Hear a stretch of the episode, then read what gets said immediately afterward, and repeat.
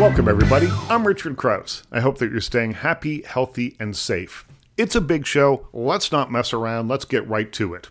Later, we'll meet Mark Williams. He played the English wizard Arthur Weasley in seven of the mega hit movies from the Harry Potter franchise. He can now be seen in the BritBox drama Father Brown. That's one of the UK's longest running daytime drama series and we'll tell you all about it a little bit later on in the show. Then, Canadian comedian, actor, writer, and YouTuber Julie Nolke stops by to talk about how she amassed 1 million followers on YouTube, and we'll talk about her new role in the hit sitcom Run the Burbs. Then multi award winning humanitarian and community activist Akilah Newton joins me to talk about her latest project, Big Dreamers, the Canadian Black History Activity Book for Kids, Volume 2. It's a celebration of the Black Canadians who overcame adversity and went on to achieve greatness while changing the course of history. That's a little bit later on. First, though, let's meet Shawn Levy, the Montreal born producer and director known for Stranger Things, Real Steel, the Night at the Museum franchise, and the recent mega hit Free Guy with Ryan Reynolds. He has reteamed with Reynolds for the Netflix sci fi family drama The Adam Project. He joined me from Los Angeles via Zoom to talk about why the film isn't simply a sci fi epic and finding a child actor who could keep up with Ryan Reynolds. I've talked to you many times throughout my career. Always a pleasure. It's nice to see you again. And congratulations on the Adam Project. Thank you very much. This one was a uniquely satisfying experience because there's so much personal themes and emotions baked into it for both me and my star and fellow producer Ryan Reynolds. I think that people will see the ads for it or the trailer for it and think, oh, it's a science fiction movie. There's stormtrooper looking characters that get blown up, but it's not that. This is really a story about coming to grips with the past. What's your take on that? Well, I'll answer you in one sec, but it, you know, as I think back uh, on on what you've just said and my career in general, um, it's something I've heard a lot over the years, right? People went to Real Steel expecting a boxing robot movie right. and they got a father son movie. They went to Free Guy thinking it was a video game action comedy and they got a romantic comedy. So I'm aware that I like defying expectations and I like a hybrid of genre and tone. Mm-hmm. So Adam Project is a time travel science fiction premise, but it's really about revisiting your own history. All time travel movies tend to be about save the world. Uh, this movie is about one man who needs to save himself. And he does that by revisiting his younger self and his parents, only to discover a newfound empathy. Well, wasn't it Mark Twain that said it's amazing how much smarter your father gets as you get older? I guess there's an element of that in the Adam Project as well there definitely is. I think that there's that. And there's also that as you come into adulthood, you realize that you need to see your parents as fellow humans, mm-hmm. not just as iconic roles, right? I think for many of us, and maybe especially with dads, um, when we're young, we look at them with hero worship. And then at a certain point, maybe in adolescence, maybe in your 20s, you feel bitterly betrayed by their imperfections. And if one wants to have a healthy and happy life, I think eventually you need to reconcile all that, recognize that your parents are people who are doing the best they can, just like you, and that you can only really flourish in your own life if you are freed of those resentments uh, that tend to dominate so much of our younger selves. Ryan Reynolds says that this was a personal movie for him. He had lost his father uh, years ago, uh, but he had said that he had told himself these stories about him uh, that helped make him or give him a sense of his own deficiencies or shortcomings. So uh, it, it's interesting to have a star uh, that is that personally connected to this material, I think. How does that change the interpretation, I guess, of the performance, the uh, approach. He's one of the producers as well. Tell me a little bit about that. Everything is different when you're coming to a material for personal reasons and with personal feelings. So, Ryan and I, who are on our second movie in a row together, we both tapped into some of these themes and connected them, them to our own lives. And and we talked a lot about how there's stories we tell ourselves and others about our backgrounds and our histories, but that doesn't make those stories true. That doesn't mean that the version we remember is how it actually happened. And I think what you see in Adam Project uh, is Ryan Reynolds gives a performance unlike any I've seen in a Ryan Reynolds movie, possibly ever. Yes, he's funny, he's charming, he's awesome action hero, but he's also at points deeply emotional, authentic, raw, and it's because he was tapping into the character with things he's been through himself. And when you have an actor who's connecting in that way and who trusts you enough to show their real self when the cameras are rolling, that's a gift, and that's what you see on screen in The Adam Project. You're listening to director Shawn Levy on The Richard Crouse Show. His new film, The Adam Project, is on Netflix right now. Let's approach the time travel aspect of this. It's not an easy thing, and it isn't necessarily baked in and effortless. For me, my goal was I need the science of the time travel to be sound, mm. but I need it concise and as absolutely simple and comprehensible as possible because I do not like time travel movies that feel like homework. I really don't like that when the point of the movie is to connect emotionally. So mm-hmm. for me, in working with both Ryan and Jonathan Tropper, our screenwriter, I would always say, no, no, no, say it to me in simpler words that I understand. And then Jonathan would explain it to me in that way. And I would say, okay, use those words in the screenplay. Why are we trying to sound smart? It's just going to be an impediment to the audience connecting with the characters. If you're engaging with a movie up in your intellect, I think it's sometimes at the cost of engaging with your heart. And the goal of the Adam Project was heartfelt engagement above all else. You have to essentially cast two Ryan Reynolds. You have to find him uh, at age 12 or 13, as well as uh, the actor that we all know as Ryan. A movie where it's Ryan and young Ryan, that's like a moonshot to find a kid who feels natural on screen, talented, but who can also channel that very specific Ryan Reynolds inflection and delivery style we found that miracle in this kid Walker Scobell, who had never done a single thing prior to this movie. Tell me a little bit about easing him in. I mean, uh, walking onto a film set is intimidating, no matter who you are. I would imagine walking on one when you're 12 or 13 years old and have never done it before uh, must have must have kind of blown his mind a little bit. How did you guide him? Do you know what's that? so interesting, Richard? Walking on set did not blow his mind. he is a really cool grounded, confident kid. What blew his freaking mind was meeting his absolute movie star hero of heroes, Ryan Reynolds. This kid has been watching Deadpool since he was seven. so it's literally like if 12 year old you or me had to make a movie with Mark Hamill. Right. right. That's what it was like for Walker. So he's working with his God. but the upside of that is that he had watched Ryan Reynolds on screen for so many years that the rhythms of it were innate to Walker. I never needed to teach him how to do it because he already knew as a fan.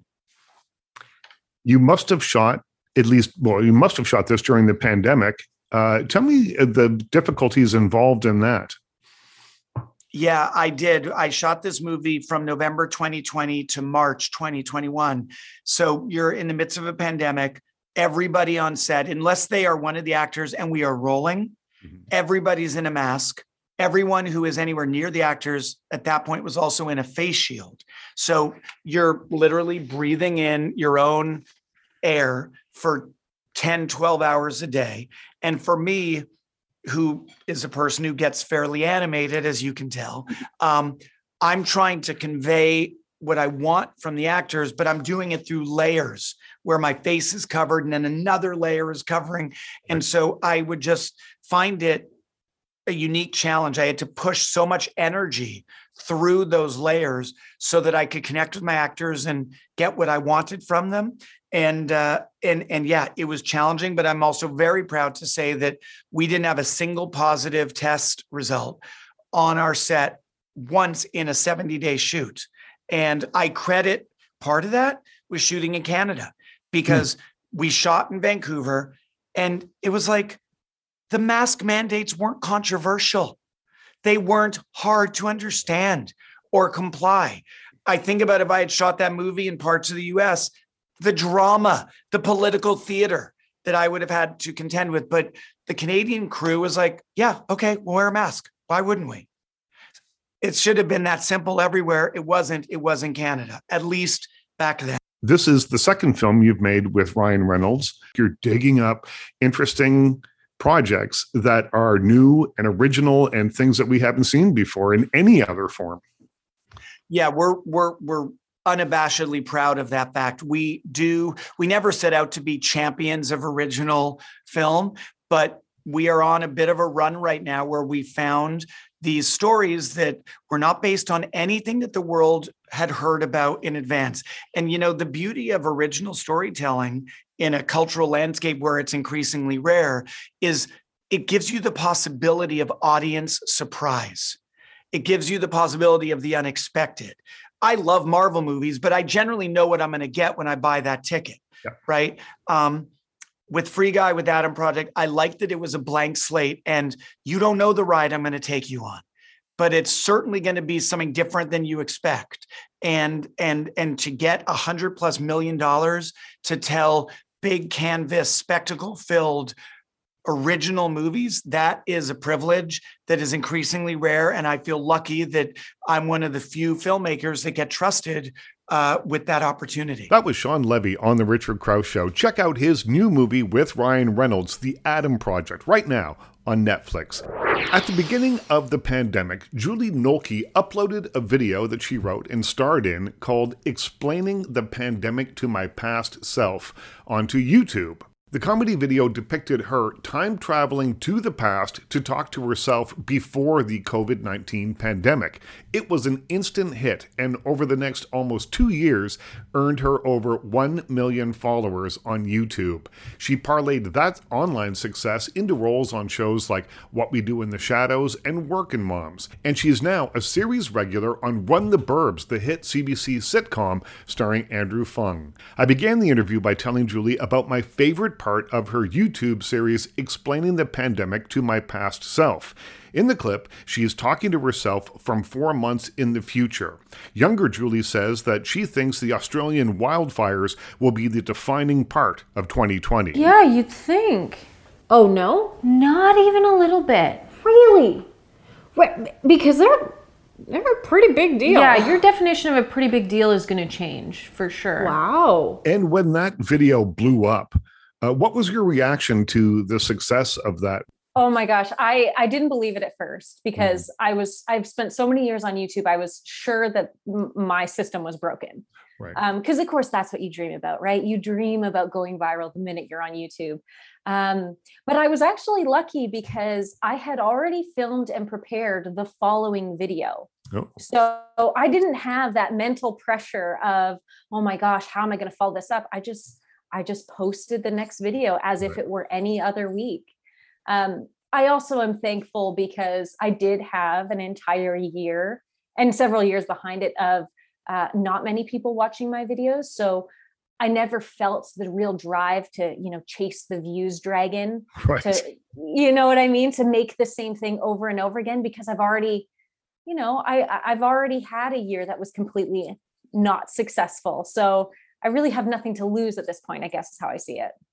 I don't think people understand how difficult this online life can be because you do feel the need at a certain point i think you feel the need to feed the machine you always have mm-hmm. to have a new video and and it can really uh, grind you down i think yes. especially when you are a one person show or one or two person show absolutely it's uh, the fear of being irrelevant of not having anything to say anymore, of people thinking you're dated or or aging out of YouTube. Right. That's a real fear of mine as well. Mm. Yeah, it's a lot of pressure. You are working with Andrew Fung now on uh, Run the Burbs. So tell yeah. me a little bit about how that happened. This show is so popular; people love it. They they just wanted to gather a few voices uh, for for a very kind of preliminary writers room, mm. and so um, the producers at Pier 21 were familiar with my videos. And Andrew, I mean, Andrew knew of me, but when Pier 21 suggested me, he was like, Oh, wow, do you think we can get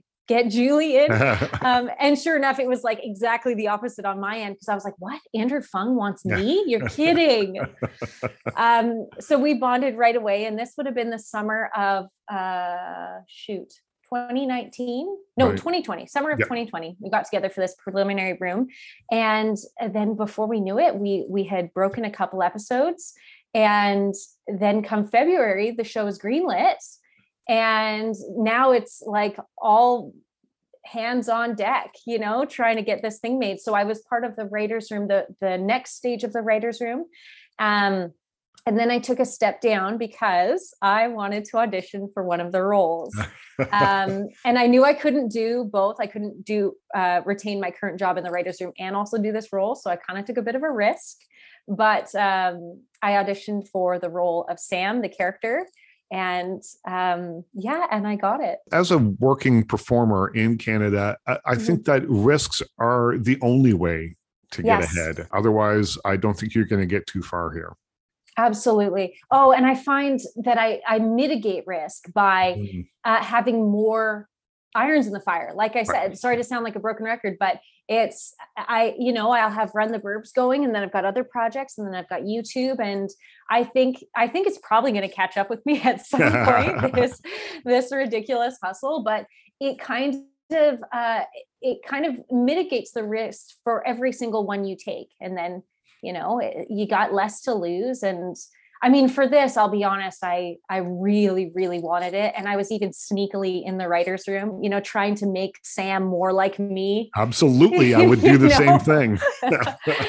Just because I wanted to play her so badly. But um, yeah, and then we wrapped up production. We did it um, from September to November of last year. And you've got a million followers on YouTube. Uh, this is a phenomenal landmark. Thank you. I I don't even quite understand it myself. I mean, I compare it to I grew up in Calgary and Calgary in my mind has always had a million people. So I go, wow, the whole city of Calgary. That's my only reference point. Yeah. You're listening to Julie Nolke on the Richard Crouse show. Watch her online in explaining the pandemic to my past self on YouTube and on television in Run the Burbs on CBC. But I mean, that's the beauty of YouTube is that I get access to a worldwide audience, not just the the 33 or 36 billion in Canada. And so, um, you know, I've got I've got more eyeballs. I've got a larger pool of people who can find my stuff. And kind of the way YouTube works or any social media is that the cream rises to the top, mm-hmm. or at mm-hmm. least you hope that. And so, as long as you keep your head down and you keep focusing on making better content, it will eventually get seen. It will find its audience. Has there been any talk of turning uh, the the pandemic YouTube show into a television show into a stage show would be tough. Mm. You'd have to cast someone else, I suppose, or have mirrors everywhere on the stage so you can talk to yourself. But has there been talk of of uh, doing something more long form with that or something similar? Yes, I I've had meetings about it, but I'll be honest, um, I don't really see it living. it served its purpose, I right. think and I don't see it living on television. I, I think I've, we've seen examples in the past of different YouTube creators who try to migrate their stuff into the more traditional media, and it just doesn't work. And I think yeah. that's because the audience uh, expects a different viewing experience. Um, and I also think, you know, I'm I'm happy with closing the chapter on explaining the pandemic because uh, it, it is kind of a time capsule of history and I, I want it to stay that way. I don't want it to be the cow that I'm constantly milking looking for you know more inspiration more views more content. What is the next thing? You run the burbs is a very going concern. You've got a lot of episodes coming up on that. Uh, mm-hmm. what, uh, what what's new? What's next for you? Well it's a bit of uh, it's a bit of everything. I mean i still have that mentality of i want to make everything at all times um, I'm very excited for uh, upcoming television opportunities. Uh, I'm also hoping to write my own television show, oh, and wow. I'm in the works with uh, an idea that I had, and I've written the pilot, and we're pitching it now. So fingers crossed. Um, but that would be a dream of mine, you know, to yeah. to make a, a television show and just experience making something with a bigger budget and more people and more collaborators and um, that's really enticing to me and the hundred thousand decisions that have to go into every episode and and every day that you're on set. I'm probably going to hate it because, of course, you know I'm so used to saying, "Oh, I have an idea" uh, in the morning, and then in the afternoon we film it, and then in the evening we post it. Yeah, you know, I'm so used to that. And that's an incredible feeling. And it's beautiful too because you you get past that perfectionism that we all look for you know? You just you just make it and especially i mean the youtube algorithm it wants weekly videos so you can't be precious about your ideas you just have to make them. And therefore you know you get a lot of really cool discoveries along the way. Do you think that that has altered your your learning as an actor? Because you have to be i think just much more instinctual. You have to just say listen this is what it is. Mm-hmm. Whereas before, when there's time and there's money and you're working on a different kind of project, uh, you can take time and money. But I think sometimes without that, you do more interesting work. I think so too. I really do. I think sometimes uh, actors in particular are too precious about the roles you know when the realities are just just say the lines you know sometimes that's all it is that's all you have to do um but I, again with with youtube or, or online content creation i mean i've tried characters that i would never audition for. And that's the that's the freedom that i've had. I've tried accents and and different ages and stuff that you'd never see on television yeah. and so i really think it strengthened my acting in that realm that was julie Nolke on the richard crouse show you can see her online in explaining the pandemic to my past self on youtube and on television in run the burbs on cbc in this segment, we'll meet multi award winning humanitarian and community activist Akilah Newton. She joins me today to discuss her latest project, Big Dreamers, the Canadian Black History Activity Book for Kids, Volume 2. It's a celebration of the Black Canadians who overcame adversity and went on to achieve greatness while changing the course of history. Akilah Newton joined me via Zoom. You studied music, uh, drama, and dance. Uh, you have performed on stage. And I think that's where uh, this idea that you have that the arts can really feed people and really help people uh, comes from. Tell me a little bit about that background and how it translates itself into the work that you do as an activist. My performance background is more from my younger years. so, all throughout high school and theater, uh, and CEGEP, I should say. I was doing theater school, doing dance, anything that I could, you know, right. do to get involved to be on stage. I loved it. and then actually, when I got older and went to university, I moved to Liverpool, England, and studied entertainment management. So that was my first taste of doing behind the scenes in the the arts and entertainment industry. And I loved how you could basically mobilize a bunch of actors, get them to do what you want them to do. I was like, wait a second, I think I'm onto something here.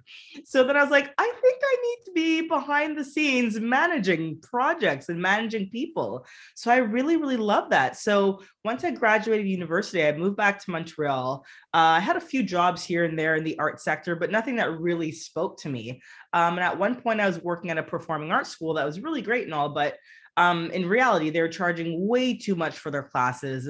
And I didn't like the fact that they're only allowing people from, you know, the upper class essentially to take part in their classes. So I was like, no, this is not okay. Yeah. This should be accessible to anyone from any socioeconomic background. So at that point, I decided to start a nonprofit organization that would allow access to high quality arts with established artists for nothing or very minimal cost. So I started my organization, Overture with the Arts, in April of 2009. And 13 years later, we're still going strong. Over 65,000 youth have taken part in either oh. our in school or after school programs. And it's not just about, you know, doing a dance choreography or doing uh, reciting lines in theater we really do want to have a message that's attached to the art that the youth are creating and what is that message? Yeah, so essentially, we just want kids to know that there still are many, many injustices in the world, and they can do anything to basically be a part of the positive changes mm. uh, in the world today. And if it's a matter of singing a song that has, uh, you know, really important lyrics, or if it's a matter of painting uh, a picture that has strong messaging as well, uh, the arts can be that tool to help communicate these messages and and work towards activism. In uh, some marginalized communities, the idea of representation is so important in terms of having people understand that you know arts can literally save people's lives. Absolutely. And the example that I often use is that song Despacito that came out a few years ago, I have absolutely no clue what the artist is saying because I don't speak Spanish, but I just remember how it made me feel. Right. I would hear it and it would just make me feel so much joy and I, I would feel happy hearing it. And that's what the arts can do for people. You can be from so many different backgrounds, speak different languages, and it's that feeling that really brings people together and unites communities. And that's why the arts is so important. And I've been reading your resume here and I've got uh-huh. pages. Your resume is really long. How do you find time to balance everything? Yeah, so it did get to a point where it did become too much. So it's like, I'm one person, I cannot do all this, I'm overwhelmed. Yeah. So now Overture with the Arts does have, you know, a couple of part-time volunteers that do manage specific programs while I'm just overseeing things. Uh, and then my new baby, Big Dreamers, my publishing company, yeah. is, you know, I'm hands-on fully in it. But as you said, everything really is connected. So through Overture with the Arts, as I said, we do a lot with Arts for Social Change. And one of our most popular programs is our annual Black History Month school tour. So I have a twin brother named Omari Newton. He's an actor, spoken word artist, director, producer. He also wears multiple hats. Um, and that must just run in the family, does it? I guess so. yeah, we get bored very easily. Yeah, so essentially, we partnered up a few years ago uh, and we created presentations that use spoken word and music and fused it with history lessons. And it's basically an edutainment presentation where we're really keeping students engaged and teaching them specifically about Canadian Black history. You're listening to Akilah Newton on The Richard Crouse Show. Find her book, Big Dreamers, the Canadian Black History Activity Book for Kids, Volume 2, wherever fine books are sold. So, from that and going into schools and meeting with students and staff, I noticed that there were very few resources about Canadian Black history. Oftentimes, students would tell us, like, the little that we are doing for Black History Month is focusing on the states. We focused on Martin Luther King Jr., Rosa Parks, civil rights movement, all very, very important because that did help change the world. However, we have Viola Desmond here. We have Stanley G. Grizzle. We have Willie O'Ree. And these stories aren't being shared. It's not being taught in schools. So we made it our mission. So when I realized that there was a lack of resources, a light bulb went off in my head. And I thought, wait a second, my brother and I have been teaching this for so long. I've got a wealth of knowledge just stored in my brain. Why don't I just write a book for children? There's Big Dreamers, the Canadian Black History Activity Book for Kids, Volume One, and now Volume Two. Um, what yeah. can people expect to find uh, when they open up the book? Yeah, and there's actually a third book as well. So there's volume one and volume two of Big Dreamers, right. and both of those books are activity books. Uh, so children can color in every single page. There are fun activities like crossword puzzles, connect the dots, and quizzes. So kids basically are learning. In volume one, it's an alphabet of 26 different Black Canadians or people who have really, you know, helped shape Canada who immigrated here. Um, and they're just really learning about these phenomenal stories and they're learning about Canadian history because mm-hmm. Black history is Canadian history. So that's volume one. Volume two is just a continuation of, of these lessons and it's broken down by province. So, you know, we're talking about phenomenal trailblazers, but we're also talking about historic Black communities that, you know, unfortunately, a lot of them had to suffer systemic demise. Um, so we're teaching these kids about these American, uh, American, sorry, these amazing uh, communities that yeah. they haven't heard of. And then my third book, Movers Shakers History Makers, the Canadian Black History Book of Rhymes. It's actually the same 26 people that are featured in Big Dreamers Volume 1. And the reason why it's the same people is because although um, bookstores and schools were loving my activity books, libraries told me, we love the content, but we can't carry activity books because kids color in them. I was like, oh, right. yeah, they only get checked out once and that's it, I guess. Yeah. Right? Which is a great business model to have, but let's be real. Libraries yep. aren't going to buy 100 copies of my book every yep. year. So it didn't occur to me at the time when I wrote the book. I just thought, oh, it'll be really fun and engaging to have it with coloring pages and activities. So I'm like, okay, well, then I need to find a way to share the stories differently. So then Mover Shakers History Makers came out in January of 2021, and it's fun rhyming verses instead of just straight to sentences. And the response has been very good. The books are selling, from what I understand. People are enjoying them. Uh, tell me what you hear about that as the author uh, of a series of books that obviously means something to you, you know, personally mm-hmm. and professionally. So tell me a little bit about what it means to you and what people have said to you when they've studied the books. Well, honestly, it means a lot that I'm able to share these stories because I was privileged when I was a young kid. My parents always taught Black history in the home. Mm-hmm. We had books about the Underground Railroad and Harriet Tubman at home.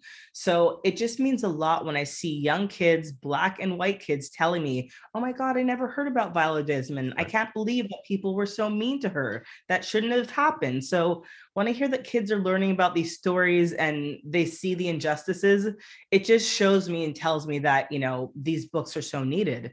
And oftentimes parents will tell me, I was reading your book to my child and I'm embarrassed because I didn't even know mm-hmm. half of these stories. So parents and kids are really learning a lot from the books uh, and they're inspired by the stories that they're learning. That was Akilah Newton on The Richard Crouse Show. Find out all about her book, Big Dreamers, the Canadian Black History Activity Book for Kids, Volume 2, and all of her other projects at the website bigdreamers.ca. All the information that you need is right there. My next guest, Mark Williams, has a very familiar face. He became famous playing English wizard Arthur Weasley in seven of the hit Harry Potter films. Since wrapping up the Potter movies, Williams has starred in Father Brown, one of the UK's longest running daytime drama series on the BBC. He plays the lead character, a Roman Catholic priest who somehow finds himself involved in one murder after another and always outwits the bumbling policeman to get to the bottom of each case first. The popular series is now available on BritBox in Canada. Mark Williams joins me to chat about the show from his home in England. Now, uh, let's talk about Father Brown. Uh, this is so successful. Uh, why do you think that it has struck such a chord with viewers? Um, I think it's good storytelling. Mm. Um, and it's kind of not too, there's not a lot of ego in it. I mean, he's not an egotistical character. And I think people respond to that, um, I guess. Um, and y- you're not being um, battered by opinion. You're not being told what to think, mm-hmm. uh, which is increasingly seems to be what drama's about at the moment. Well, it, I think uh, that it has a different appeal than other detective stories like uh, Sherlock Holmes or something like that because uh, it is not about judgment so much. It's not about the punishment. It's about really getting to know uh, the characters and the motivations behind the the terrible things that these yeah. people have done. Yeah, it's not an intellectual puzzle, which is the kind of um, raison d'etre of quite a lot of the golden age who done it. You know, it's there, mm. there's an objectivity to solving the problem. Whereas he's anything but objective, he's subjective, you know, because of his faith. When you play a character like this over the course of many years, uh, do you get a greater understanding of what makes him tick, or for you, is it all on the page? That's a good question, but I have to say, yeah. First of all, one, I'm an actor, not a psychoanalyst, um, and um, um, I I would debate with anybody about how much they understand anybody, even themselves. People talk about it a lot, but they don't understand. They may understand certain threads of behavior, but they don't understand the whole thing. How can you? It's mm-hmm. impossible. Mm-hmm. It's a fantasy to believe that, um, and sometimes a controlling fantasy. Um, and I think that one thing I have learned is to is to let go and to trust the page. I mean, I'm never one of those actors who say, "Oh, he wouldn't do that." How do you know he wouldn't? How do you know he wouldn't do that? Um, so, you know, character reveals itself often in the things that are unexpected, and I like that very much. It's like it's not a challenge. I think it's it's an absolute help. It's a godsend uh, to you know just he's okay he's done something completely out of character. Brilliant. Who doesn't and do you think that that approach to character uh, is, I don't know, I don't want to say uniquely uh, British, but American actors tend to really talk a lot more about their characters and say things like, my character wouldn't do that. I don't get that sense so much from British actors or Canadian actors for that matter, who I tend to think uh, are much more in the British tradition than Americans are. Do you think that's has something to do with it? Um, I think what quite a lot of what it has to do with is is stage, the stage and training, and an acquaintance with Shakespeare. Um, um, and you, you, the the character writing is so much more complex than you could possibly come up with um, if you just sit there in a room and and read uh, your lines and and decide what you're going to think about your character. Um, and also, one thing that the American approach, as as you say, is that it kind of forgets all the other people around you. Mm. Like the other actors like you know you're listening to them because that's moder- modulating everything you do. It's like being in a band rather than being a kind of soloist you're listening to my interview with Mark Williams on The Richard Crouse Show. Watch him in the popular detective drama Father Brown, now available on BritBox. Uh, this show is set in the 1950s, and that informs uh, i think a great deal of the storytelling why is uh, the date at which it takes place so important to uh, the whole feel of the show i think what happened after the war is that all the things we um, consider to be modern in the way we deal with each other and a lot of um, society start has its roots there um, in the experiences people had of, of what happened during the war and the upheaval and also what they had to do with afterwards. Um, and um, the way they treat each other, which had to be thought about quite a lot, I think, after everybody found out what had been going on. And um, people look to themselves a bit more, I think. Um, um, the old prejudices, and I mean that advisedly, um, had to be put aside, and we still haven't quite done managed it yet. But at mm. least there was a start made. Also, a lot of the modern things, you know, the um, mass media really took off there, and personal transport, um, and people had more money. You know, they they were not bound by poverty to the extent that they knew they could eat. which people are forgetting is only you know it's less than 100 years old yeah. the idea that hunger is not going to pursue you you say that a big part of father brown is learning to practice forgiveness uh, is that the message of the show i don't think we've got a message apart from please watch our show um, I, don't think we go in for messages no i mean i i would say that it's it's not yeah don't judge and you know, there's going to be another side to every story. I mean, judgment seems key, and unfortunately, we seem to be hurtling down the the judgment route at the moment, where people are taking it upon themselves to judge. But judges, judgment is mine, saith the Lord. I think you'll find. I, I think it's also uh, great that Father Brown, being said in the 1950s, there's no social media. And so a lot of that judgment well, that we just well, talked about comes that. from I, that. I disagree. There's gossip. Hmm. Um, there was there was incredibly powerful social media, um, you know, localized. But my God, yeah, oh no, that the, the things spread like wildfire with the same misinformation hmm. gleefully handed on from person to person. The other thing you've got to remember is letters, which of course were private and secret, hmm. and often only after people's deaths do you find out what they were saying and what was being said to them. And some of that can come as a shock. Nobody writes letters anymore. I do. Oh, do you still? Yeah. Only to only to a few people who yeah.